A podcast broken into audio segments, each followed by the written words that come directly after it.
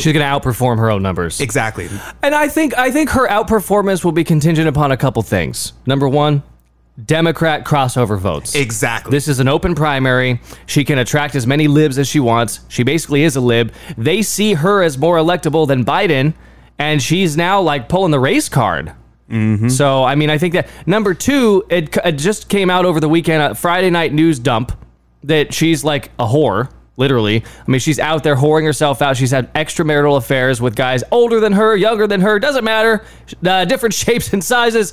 Um, eh, but they're all political people who have either worked for her or helped her get to where she was. That plays well in Democratic politics. Yeah, yeah. Well, I'm, I'm with Ron. Uh, what is it? Who was it? Ron Paul, who said uh, hashtag Never Nikki. Yeah, that's where I'm at because it, all she wants is to blow up uh, foreign people.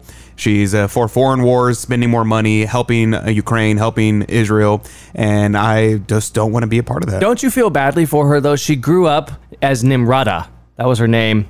Wouldn't you call? Wouldn't you go by Nikki in South Carolina if your name was Nimrata? Well, you know, I kind of feel bad for. Eh, same thing with Vivek Ramaswamy, right? Like that is just not a electable name right there. It's just, just not. Especially in the great in the United States. Notice how Vivek went from a nobody to uh, he was he was somebody that Trump loved. Oh, he's gonna be working with us for a long time. He's Gonna this be working guy. our 7-Eleven. No, I'm just kidding. he will be the gas station czar uh, in the 47th administration. Okay, so Nikki Haley stands at as of but this is before the DeSanctimonious dropped out yesterday. Nikki Haley 39%. Trump looks like he's at 50%. Now, uh, the interesting part is there's not a lot of margin left over for anybody else. DeSanctimonious was like 10 ish percent, okay, or below 10 ish percent. Yeah, presumably what seventy percent of that vote, eighty percent of that vote is going to go to Trump. I, I, I would think so. So let's say he, so here, according to CNN, he had six points prior to dropping out. Six points.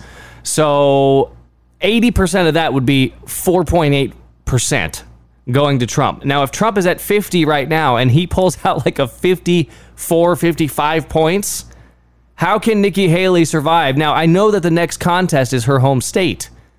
I think she'll pull out of the race completely before her home state because she doesn't want to get trounced um, in front of her own people. You can't lose your own state. There's this is like a hard and fast rule. I had, you know, I, I made a prediction about DeSanctimonious dropping out before Florida. You know, uh, this goes back to this harkens back to. Do you remember the year in which Rudy Giuliani ran in the Republican primary? and he totally skipped and ignored the early three states and he went hard on Florida. He built his quote unquote firewall in Florida.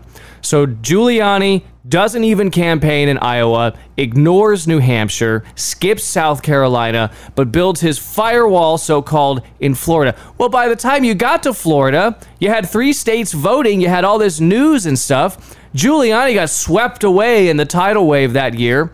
That was, I think, the year that uh, that Mitt Romney ended up being the nominee. But that was a hard fought campaign as well, where you had a you had a breakout person in uh, in uh, Senator Santorum.